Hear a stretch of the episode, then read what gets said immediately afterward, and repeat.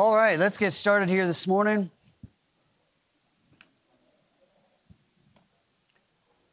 Turn to Acts chapter 16. Acts chapter 16.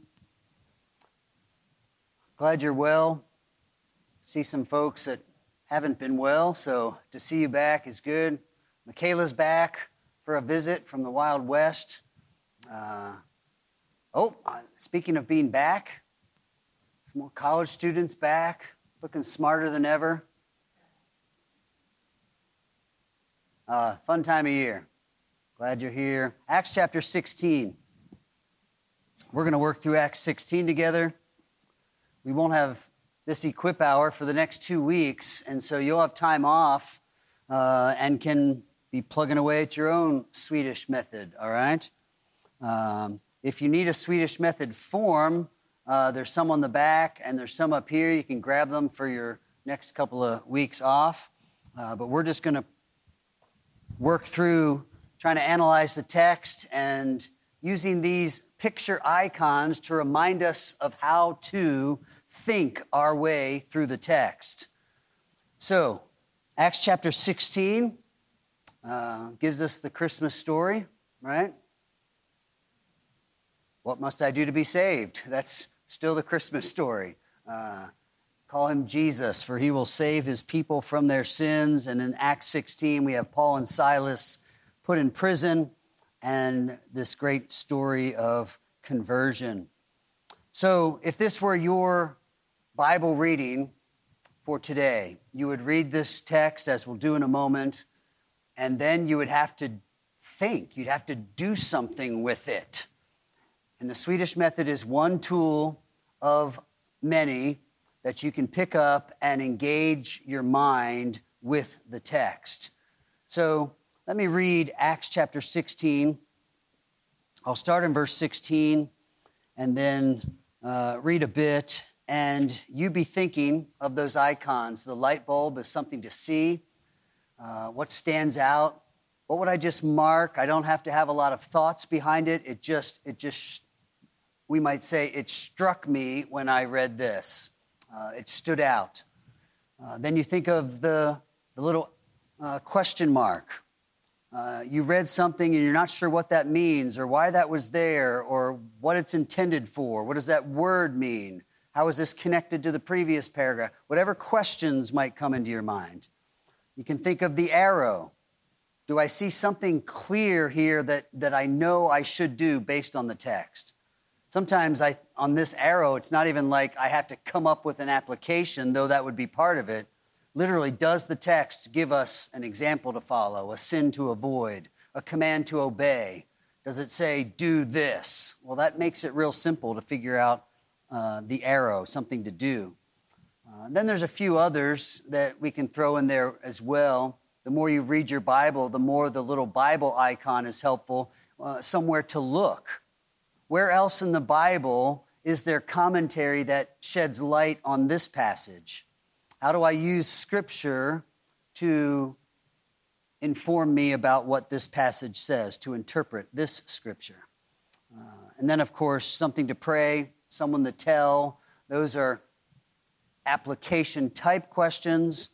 But I, but I also think if you could learn how to pray from the text that you read that day, uh, that will uh, rejuvenate your praying. It'll give it a fresh take each day to have to think through intentionally what am I actually saying here? What am I asking God to do based on His word to me?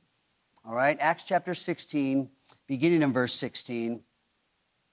Paul and Silas are giving us this account by the Holy Spirit. As we were going to the place of prayer, we were met by a slave girl who had a spirit of divination and brought her owners much gain by fortune telling. She followed Paul and us, crying out, These men are servants of the Most High God, who proclaim to you the way of salvation. And this she kept doing for many days. Paul, having become greatly annoyed, takes solace in that verse right there, right? If you ever get annoyed, well, just know it's possible, perhaps. Uh, Paul is greatly annoyed, turned and said to the Spirit, I command you in the name of Jesus Christ to come out of her. And it came out, of, it came out that very hour. But when her owners saw that their hope of gain was gone, they seized Paul and Silas and dragged them into the marketplace before the rulers.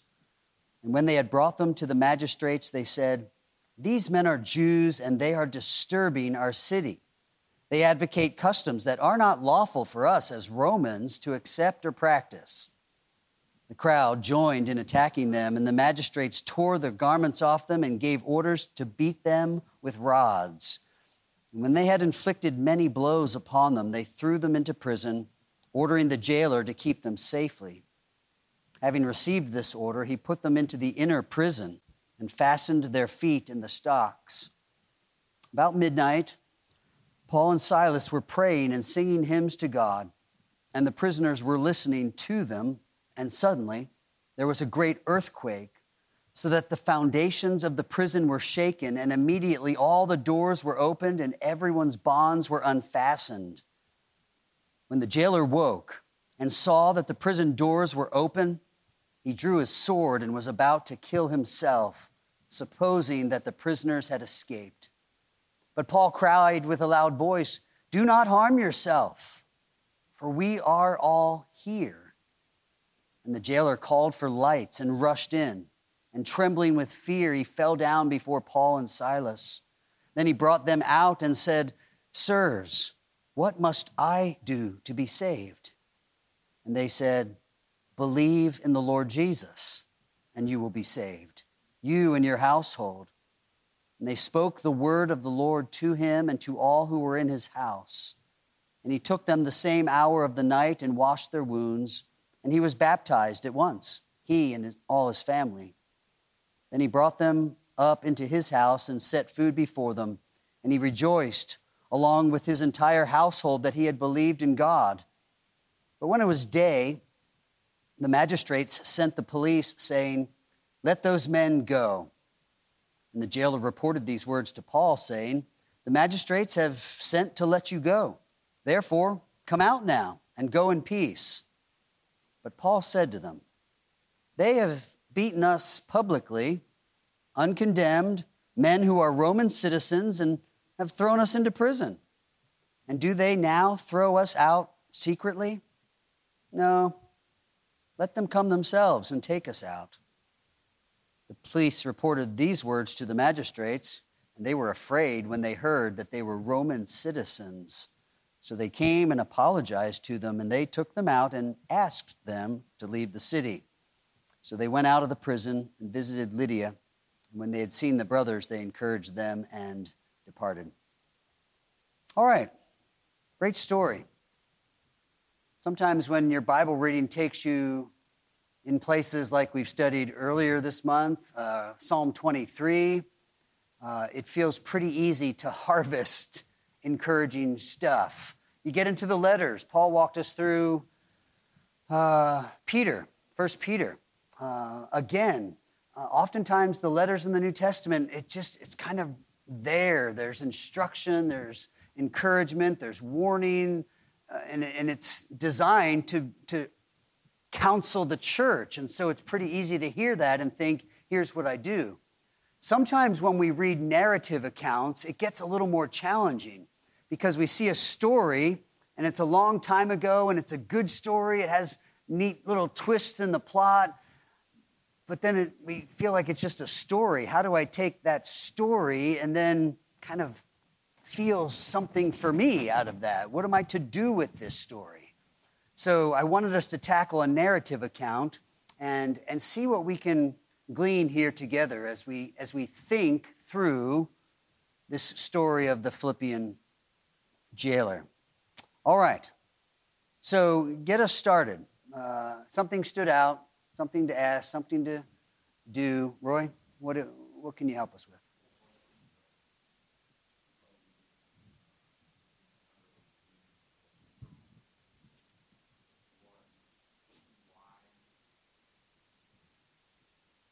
Can we, can we look and uh, use this as a justification or a statement of what we should do if we run into demon possession?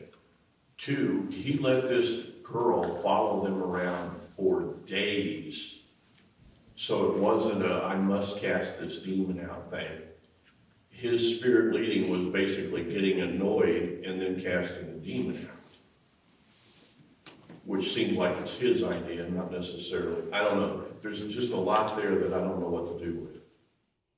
So the text begins they are going to a place of prayer. So here's the, they're on the right track. They're, they're going to do something good, and yet even the language of the narrative sets up the conflict. They are going and they were met by. Well, this isn't, you know, you run into somebody from church at Walmart or something and you're met there, oh, hey. No, th- this is setting the stage for this spiritual battle, this warfare. Did it exist before Paul met the demon possessed girl? Of course it did. But now it's been brought to the forefront, and now, now it's quite evident.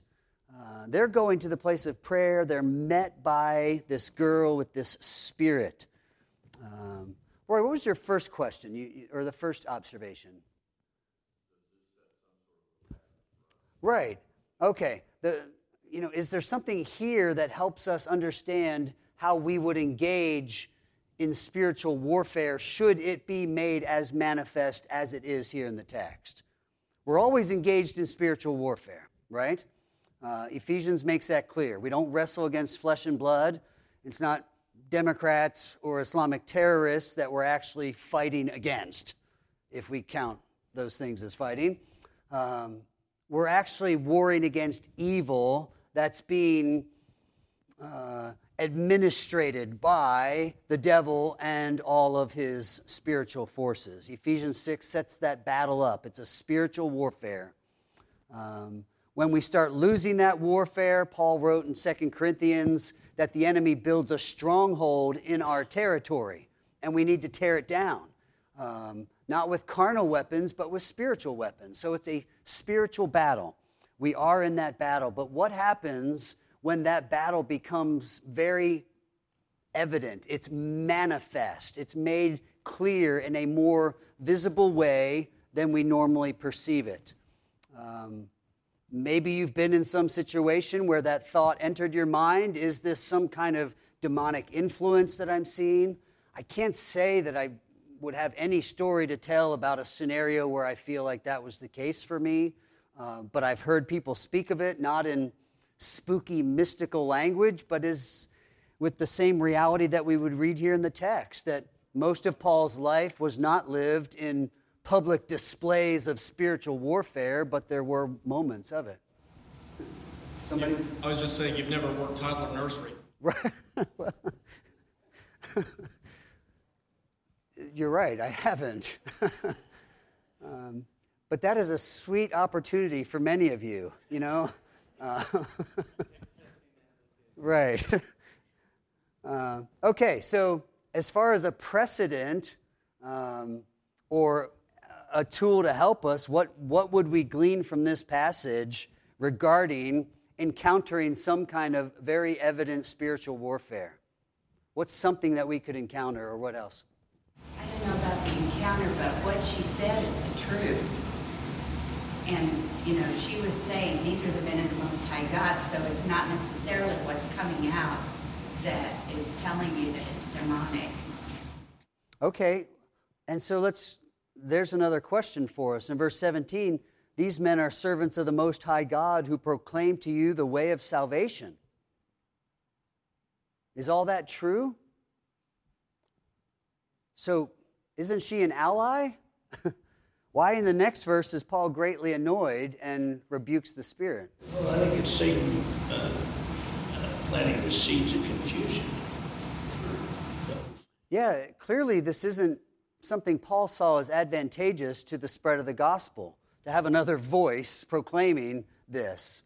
There's some kind of antagonism, there's some kind of maybe some kind of mockery. At the very least, there's, there's a confusion here of wait a minute, which side are you on?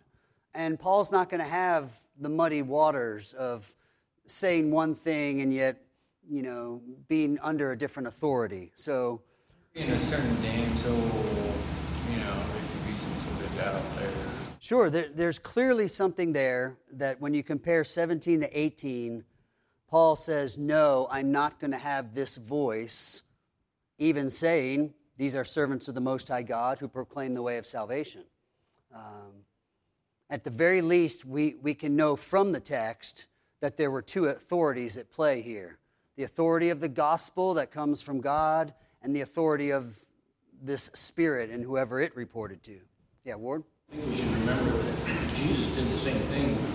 Demons were calling out that he was the Son of God. He did not Right, so you could, as far as somewhere else to look, you could go to some of the accounts that Jesus, uh, of Jesus in the Gospels and how he dealt with some of those who were demon possessed. And at times he silenced them as well and didn't need them saying that he was Son of David or we know that you are from God or any of those things.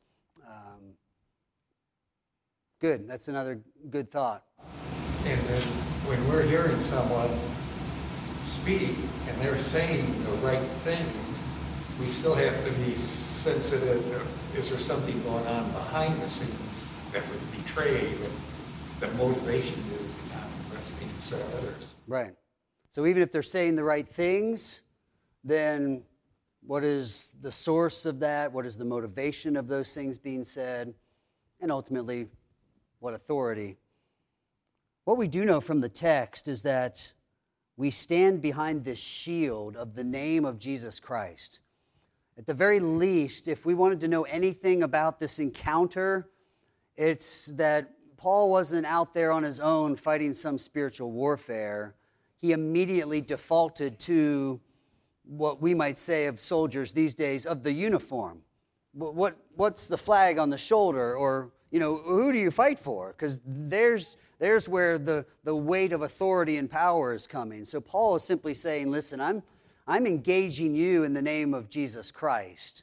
Um, whether or not you feel you need to cast out or call out or dismiss or whatever uh, you know, that's going to be the work of the Spirit in that moment, should you ever be in that situation. But the reality is, you will stand in the name of Jesus Christ if you are asked to stand in a manifest spiritual battle. That doesn't denigrate the fact that he said, I have been a Jew. Then you reference that against the, uh, this kind comes out not except with prayer. Right.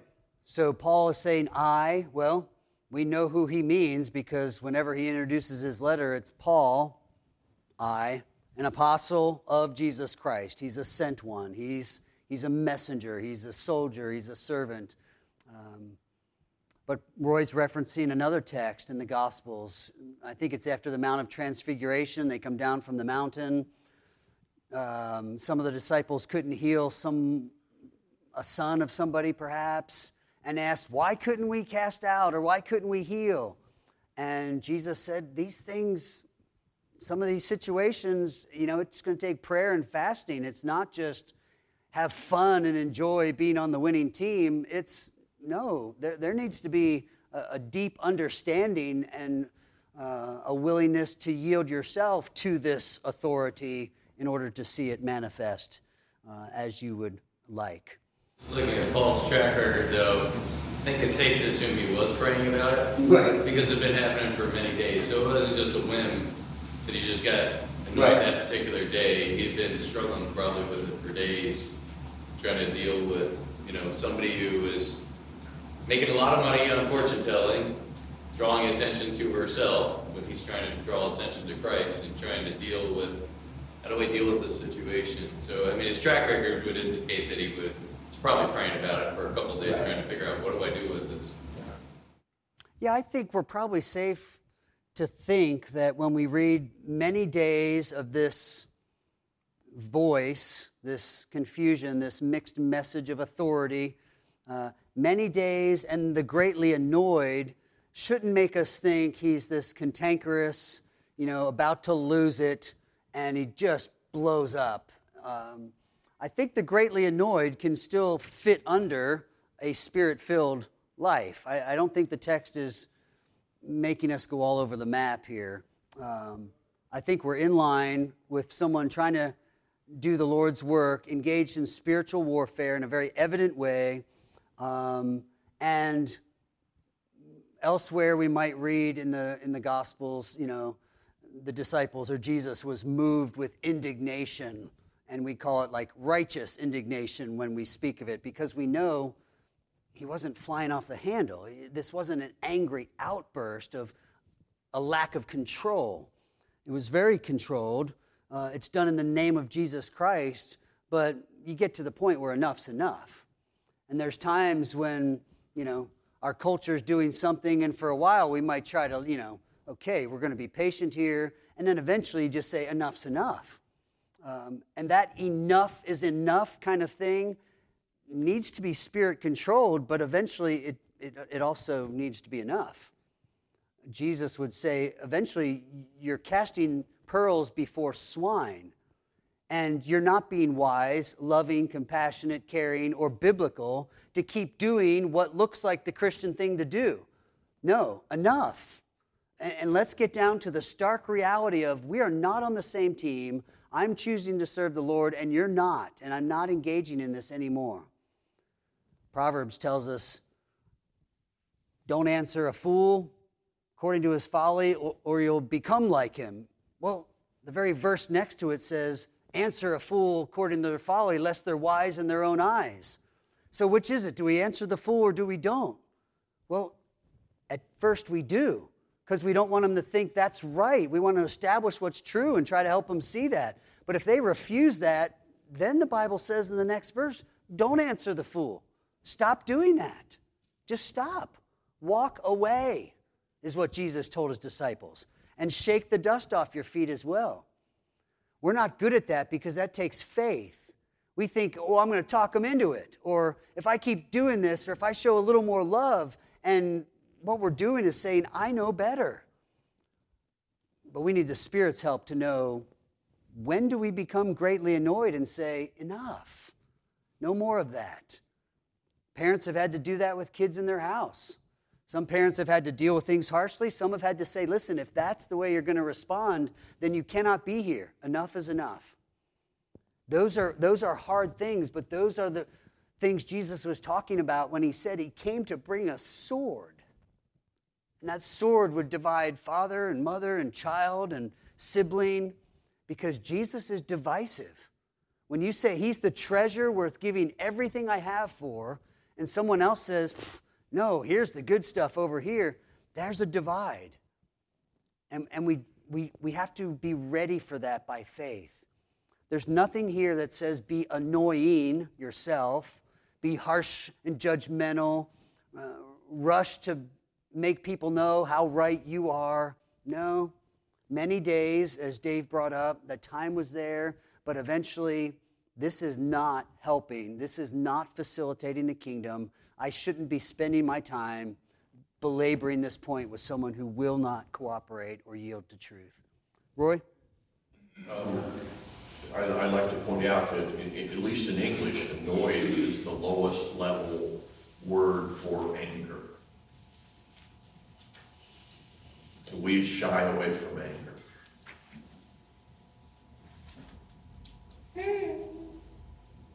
Yeah. I think we Generally, anger, we should be warned, but be angry and sin not can factor into our thinking and realize that, that we're just not good at being angry. We're not good at being jealous. There's a lot of virtues of God that we're not good at because of our uh, lack of perfection, our s- state of being reconstructed towards that direction. So, yeah, I think we're rightly warned about anger, but in this text, we're seeing there's something there that righteousness demands something a little bit more abrupt at times than, than always coming to the table in sweet, willing compromise, in, in you know, good compromise. All right, Zachary, you got a thought?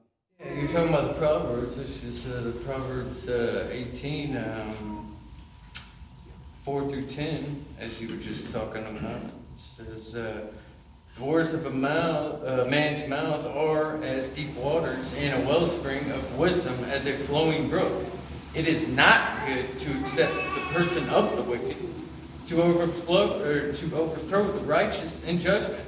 A fool's lips enter in contention, and his mouth called for strokes. A fool's mouth is his destruction, and his lips are a snare of his soul. The words of a talebearer are as wounds, and they go down in the innermost parts of the belly. He also that is lawful in his work is brother to him that is great waste. The name of the Lord is a strong tower. The righteous runneth into it and is safe. The uh, reference in to the Proverbs, and I remember reading that this morning, and that just hit it right on. Proverbs Eight, four, eight. eight, four, eighteen, uh, 'cause, yeah, today's, uh, So Proverbs 18, a whole paragraph on the voice of the fool, and then interestingly it ends with the righteous run into the strong tower, the name of the Lord. Our text, the fool clamoring with the words and strokes and all the language there of the words coming out.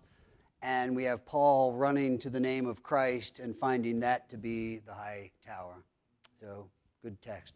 I was just thinking about how the whole city would have, at least the area would have known this uh, demon possessed woman and would have known, probably, for lack of better words, her handlers, and would have known kind of what was going on, what cause she served, who she worked for, and just even like the association of her kind of being the herald of walking before them would have probably been um, challenging uh, just by association and you know are oh is Paul with them or is this like is this you know this is the new dog and pony show that's kind of a part and parcel with what we've already seen with this demon possessed lady. Um, and then also just thinking about being annoyed, I was doing a little word study there and just that it has the idea of accomplishing with great labor or managing a pain. Um, less to do with anger and more to do with striving or almost being, Old English, being vexed um, which I think is kind of helpful too, to see like that there's a labor involved, kind of going back to what Dave said for many days, um, that he's been striving in this way, which I, think is helpful for me. So just noting, uh, especially that annoyed there has a lot of work behind it, a lot of effort, a lot of striving to, you know, get it right. Um, just helps us see like it's not a, we a blow up because I don't like something. There, there was a long effort at this, the many days. There was endurance there, self control, fruits of the Spirit being manifest, even in a word that looks like one that would contradict the fruits of the Spirit. So, greatly annoyed, um, but, but keep it in the context of that verse. Greatly annoyed produced this rebuke in the name of the Lord. So, it, it's not a bad thing. Um, we need to figure out how to be greatly annoyed in, in kingdom advancing ways. And in our culture, that shouldn't be too hard.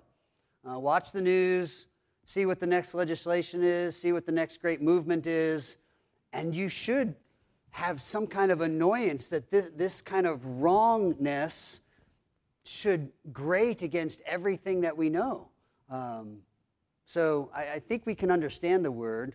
Um, the hardest part of the word is recognizing that annoyance is governed by the Holy Spirit.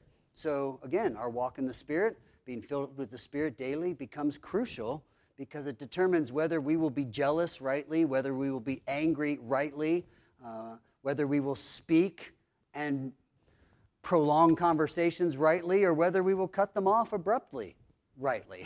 Um, all right, so there's a lot there, uh, including, you know, the age old trouble of men, you know, using other men and women for their own gain, trafficking of all sorts. In this case, this spiritual ability demonically given uh, was being capitalized on. Um, it just it just reminds us of the evil of man. Um, trading in human life is condemned in Scripture, listed in one of the lists of sins of those who won't in, enter the kingdom. Um, so we can we can rest easy knowing the Bible does speak to these great causes that the world wants to think they came up with, um, but the Bible speaks to that kind of righteousness. All right, let's go down then to the the account that we're probably more familiar with. Uh, the guys being thrown in prison and what follows. What do we observe uh, moving on in the story? Yeah, David. Uh, I was just going to tie it a little bit to what came before, because um, we see Paul, uh, you know, being they, they, this person's been with him for many days, this girl, and they Paul, not necessarily um, commands in the name of Jesus Christ the next thing that we hear um, from them is their worship. They are worshiping and singing hymns and praising God in verse 25. That is their focus in this whole story is on the worship of God and proclaiming his goodness to others. The others in this in the prison were listening to them. They were singing hymns and, and praying together, not necessarily solely for their own edification, but it, like sharing the gospel in another way with these people around them, showing them what it means to have heart worship toward God. Uh, and that kind of, you see that even starting with their interaction with the girl. Like, this is something in Jesus' name we are casting out this. And now, you know, the next, the very next thing they're doing that we hear of is they're engaged in worship. So they're beaten with rods, inflicted many blows, 23, verse 24, fastened their feet in stocks, and now we have them praying and singing hymns to God. Um, and as David mentioned, the prisoners were listening to them. You know, we're kind of told that, so we don't know if Paul and Silas necessarily knew that. We're just told in the narrative the prisoners were listening. Um, so when I read that, I, I, guess the words that came to mind were, you, you never know, right? I mean, obviously the story unfolds, and Paul and Silas knew all these prisoners were, were affected by what they were doing and saying. But they're kind of two different things. Paul and Silas are doing what they do. You know, they're struck with rods, they're being hit with the rods, but it's like, you know, when I drop my gallon sized tea bag in the hot water to make iced tea, you know, it starts seeping out. Well, in order to maximize my tea bag, I usually get a spoon and I like start pushing the bag and I flip it upside down a couple times to get all I want to I want to get all the tea out of that bag possible before I send it to the missionaries, right? Some of you haven't heard enough mission stories to know what missionaries would get in the mail.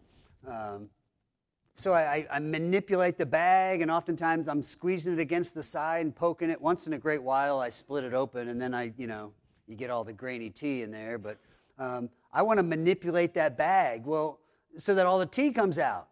Well, here, with every beat, every stroke of the rod, and every punch and hit, and every persecution they suffered, what's coming out of them is their mission that God would be glorified.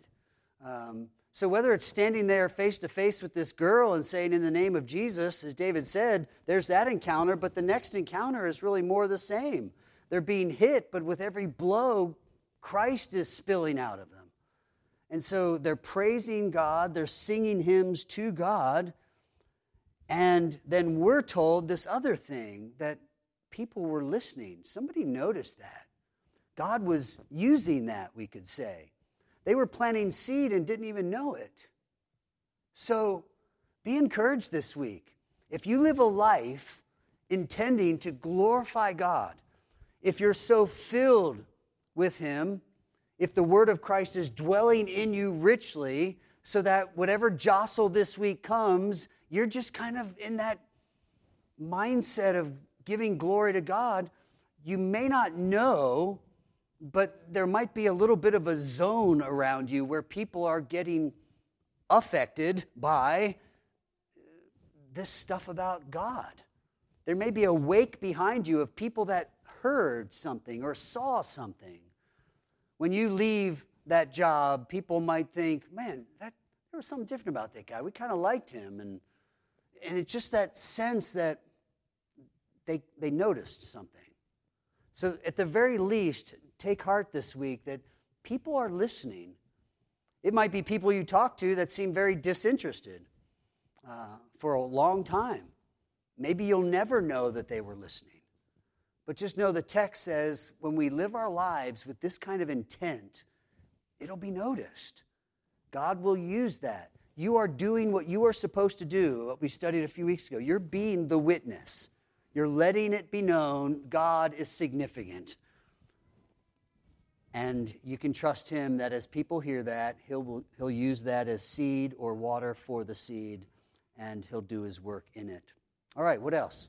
What else here in the story? Yeah, Zachary? Well, uh, just to add on this, this story is so familiar um, because it, uh, before I even read this story, uh, when I was in TCU uh, in prison,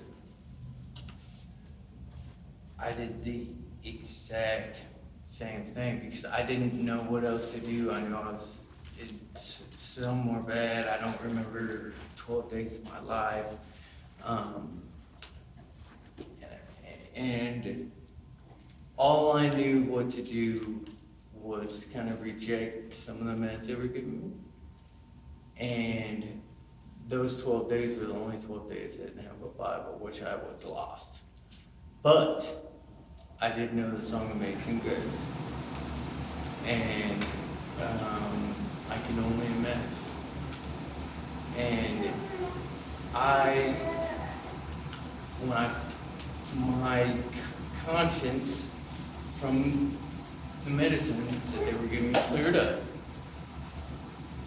In myself, I don't know how much louder I could have sang those songs because that's all I knew what to do. I didn't have, I didn't have, I mean, I was, I was, stripped, I was stripped of everything besides my spirit.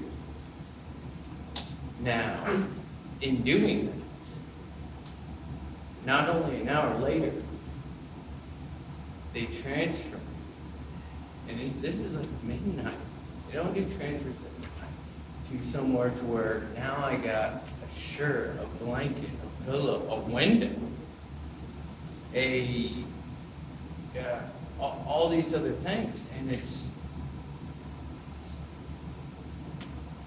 that was before I even, and then, I don't know, it's, it's, uh, gives you the goosebumps. Well, we have to remember this is everyone's story. You know, Paul and Silas in a pretty rough place. Zachary saying he can identify with being rock bottom in a similar place. But the reality is, the, the details here aren't meant to say, well, if you're ever in prison, you know, that would be a good time to, you know. No, the reality is, we were all prisoners. We were all destitute and had to come to the place by the conviction of the spirit of sin, of righteousness, of judgment to come, that we could only cry out and say, What do I need to do to be saved? And the answer, in a sense, is nothing. You don't do anything. You believe that Jesus has done everything. So believe on the Lord Jesus Christ. That's everyone's story. It just, we look at stories like this and we think they're so dramatic and, oh, you know, my conversion was so bland, but that's just not true. Um, see in this story your account and whether you can remember a moment, as some can, when you said, What do I have to do to be saved. And as we sing, you know, my chains fell off, you may remember that moment when you were free, but uh, whether it was that exact moment or the reality of it, we had to come to the place where we said, I, I can't do anything, but I can believe that Jesus has done it. All right, what else? Paul? Just was looking at, it's probably maybe falls in the question area, but um, at least what I've been pondering, is that verse 28, but Paul cried with a loud voice, Do not harm yourself, we're all here. Then you jump down to 30, and it's just this really kind of abrupt change in the plot line of the story. Um, Sirs, what must I do to be saved? And um, I guess it's kind of a continuation of what David was saying, that like here they are, here's all this stuff, they're beaten, and then what comes out of them is worship.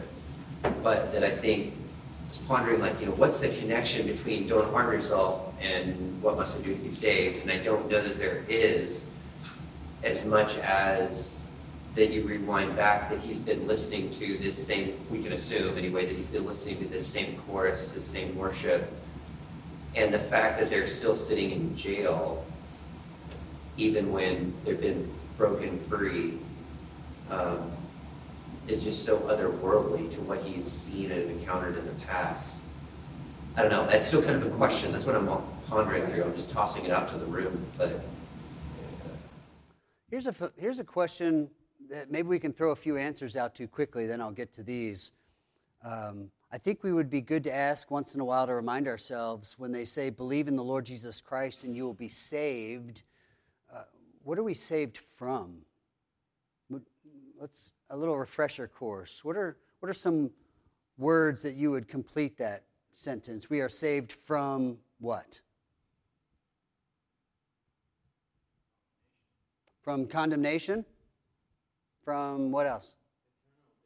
Eternal damnation as the result of that condemnation. What else? Sin and death? Power of sin? What's that?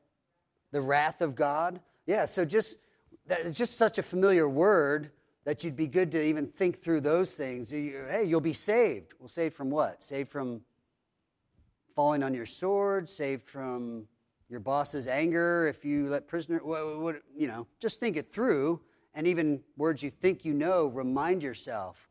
Because uh, we often can use that language, I got saved or something, and it just, it becomes an entity in itself rather than, no, the wrath of God and his just anger um, on my sin.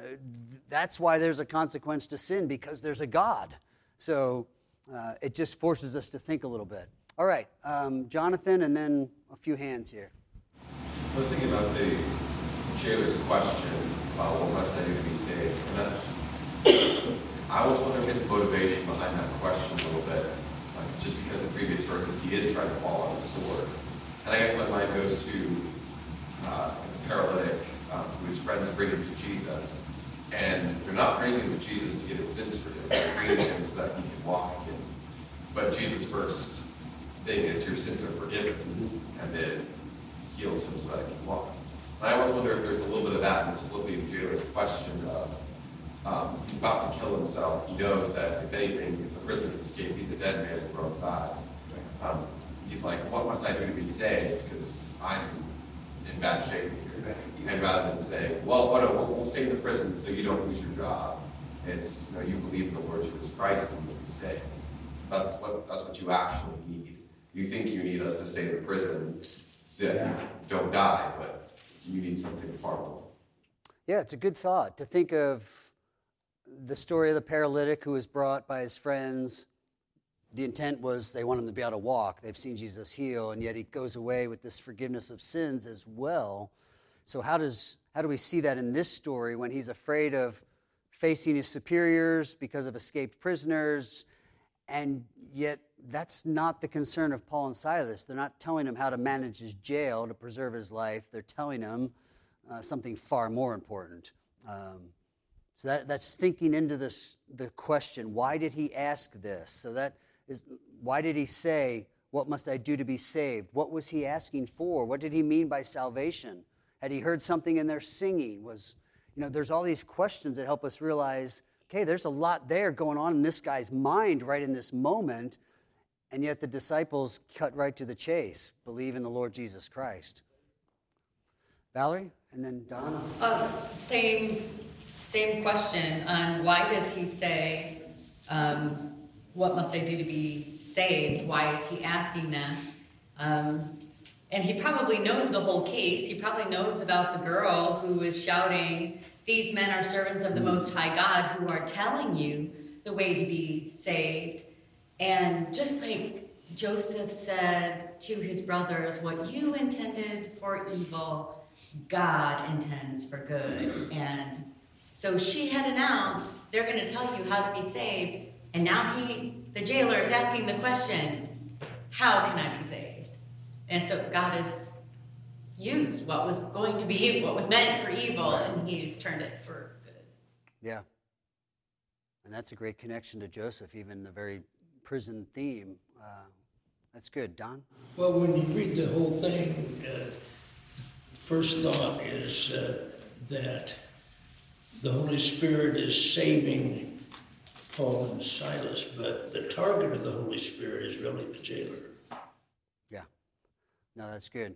To see the purpose of this text is not to get, for God to get his guys out of jail. That's not his biggest concern. There are times he will do that for his purposes, and there are times he doesn't. Uh, earlier in Acts, Peter is delivered by an angel in the middle of the night. James had already been beheaded. He didn't get out of prison. So that's God does what he does with his servants, and yet he's doing it for his purpose. Um, can we see a familiar word in verses 31 through 34? What's a familiar word or family of words that stands out? House, household. This text is often used as a marquee text for infant baptism. Because of the language here, you will be saved and your household. And then um, they were baptized at once, verse 33. He was baptized at once, he and all his family. Well, understand, uh, the text says that he was baptized and all his family, so you baptize the whole household, uh, is the argument. But I think if we look at what the Bible is saying here, there, there's more about household that we're told. So, verse 31 yes, you can be saved and your household can be saved. But verse 32 is clear that he spoke the word of the Lord to him and to all who were in the house. So, as long as when we're talking about the household is baptized, we're also talking about the same household that can sit and understand the teaching of the word, then I think your argument could work. So, anybody that was in the house and heard the word would be eligible to be baptized. And, verse 34, he brought them up into the house, set food before them. He rejoiced along with his entire household that he had believed in God. So, the same household that's baptized, and we're told that's supposed to mean infants as well. Well, as long as we're saying and, and arguing logically that those infants could rejoice at the conversion of a sinner and could respond to the teaching of the word, that's the argument, then I guess you baptize infants. But I would argue that it's, it's quite illogical to say that we baptize infants because they belong to a household where somebody was converted. When the text is, is making it clear, the household sat and engaged in the word, and the household rejoiced at the conversion of a sinner. They understood what took place. So I've never been convinced by this argument for paedobaptism and I would argue the other 10 references to baptism in the New Testament have allusions to faith as much as this one does. And so the weight of argument or proof for paedobaptism needs to fall on some other argument than examples in the Bible for its occurrence. Um, and obviously, you may understand some more of that issue where it's more of a covenant argument regarding how much is baptism like circumcision in the Old Testament.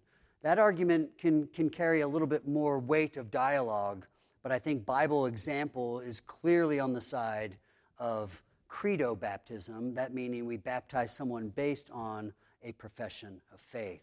So that's kind of tucked away in this passage, though it's narrative. This narrative is used for a lot of discussion there, um, with obviously what I would call our brothers in Christ certainly, uh, even if we would differ on this matter of baptism.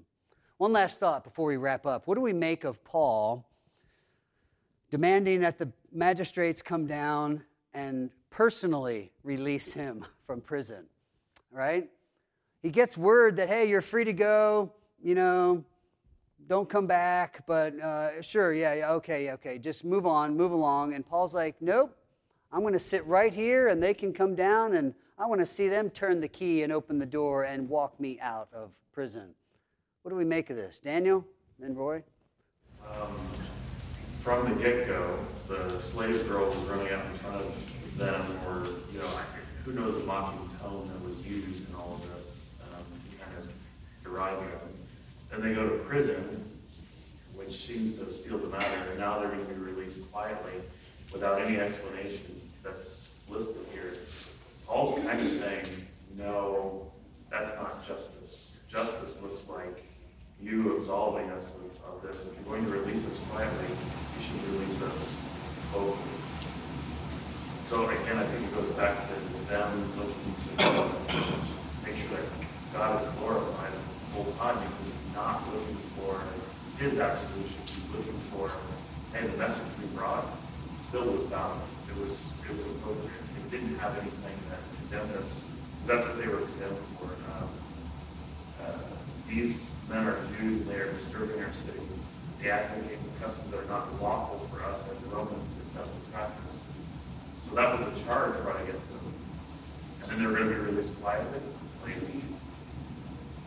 Like, yeah. What do you do with that? Roy? Application, it, I mean, we, we tend to blur the lines about authority and we tend to sometimes uh, elevate authority figures. But at least here, and, and in this passage as well, at least in America and in this passage, the authorities do not have authority in their persons. They have authority from the law that they are subject to. So they use the law to rebut the authority figures. Yeah, I think law and justice uh, are the themes here. And at times, well, certainly in our times, our culture, justice is a big deal. Um, people are clamoring for justice, whether they really mean that or not. Um, but we need to understand that justice is, is God's idea. So uh, Paul's not wrong here to pursue justice. I don't think we have to, again, uh, find in here a warrant to do whatever we want, and because we're Christians, we should be you know, Christians don't deserve tax exemption. You know, as a pastor, I don't deserve a housing allowance, uh, basically a tax kind of write off from the government. They don't owe us these things. The heritage of our nation is such that with its Christian foundation, they recognized the significance of the church. And they said, we want to do everything to make that possible in our nation. So they didn't sanction certain churches. They simply said, churches are going to receive this, this benefit because they are serving our society. That may all go away, and we don't need to be clamoring for justice in the sense of we should still be receiving that favoritism. Um, Paul simply here is recognizing the core of justice. And I think as Christians, we, we should be concerned about justice. Frankly, you know, if we're not careful, Christians in the church we sound like we don't care about justice when all we do is say, you know, we're not for this cause, or, you know, what'd you say, Black Lives Matter? Well, that, that well, no, we don't do anything with that. Well, wait a minute. Tackle that head on with someone and say, wait a minute, are, are you talking about justice? And, and go after that and use what is true and right to, to engage them and remind them that comes from God who made us in his image. That's, yeah, I'm for. I'm for equal treatment. Yes, sir. And then, then press them and engage them, debate them a little bit on maybe where they went wrong on championing their cause. But be careful that we don't dismiss with some ideas that we might not like the good things as well. All right? So know where you stand on this and recognize wait, I can be all for justice. That's God's idea. I can be for what's right, and maybe that'll make us a little brighter witness in our community rather than dimming the light because it looks like we don't care about justice or people. No, let's make it clear that we do, but for what reason? Uh, that's what seems to be lacking in so many of those conversations. So that's a great end of the story. Uh, an exclamatory no, let them come down here and let me out themselves. Uh, it just reminds us that justice is important. Uh, years ago, when we studied through forgiveness, we realized that we have to be careful with our forgiveness that we don't undermine justice. Uh, we can't just sweep things under the rug at times or let bygones be bygones. It's water under the bridge. No, justice may demand things be dealt with. And if we can't get to that place, Romans allows for us to recognize I might not get perfect justice, but we should strive for it. And when we can't, then we leave it to God who will judge rightly.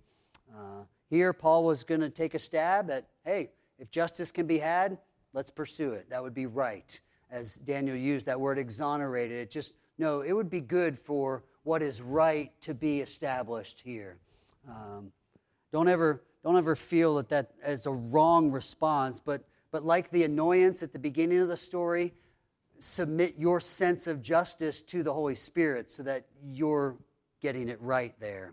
Uh, because oftentimes our sense of justice just kind of takes on our sense of me. yeah, what I want. Um, I don't like something, and so I want my life to enjoy and be just right and ordered, and so I'm demanding justice. Well, submit that to the, the Lord and let Him guide us. Uh, much here for us. Um, take this week, especially though, that theme of praising God for the good news we're celebrating now, knowing and believing that, as the text says, they were listening. Somebody may see and hear this week, whether you know it or not. Uh, share that good news. Heavenly Father, thank you for your word. It instructs us again and again. Uh, we come to it thinking we were going to hit bottom in our digging, and we, we just don't. Um, thank you for its living quality, for its, uh, for its sharpness, for its ability to divide even our thoughts and intents. Um, we're glad for that, uh, lest we lean on our own understanding uh, only to find it insufficient to hold us up. We stand on your promises faithful and true. Uh, thank you for them. We rejoice in them now this morning. Amen.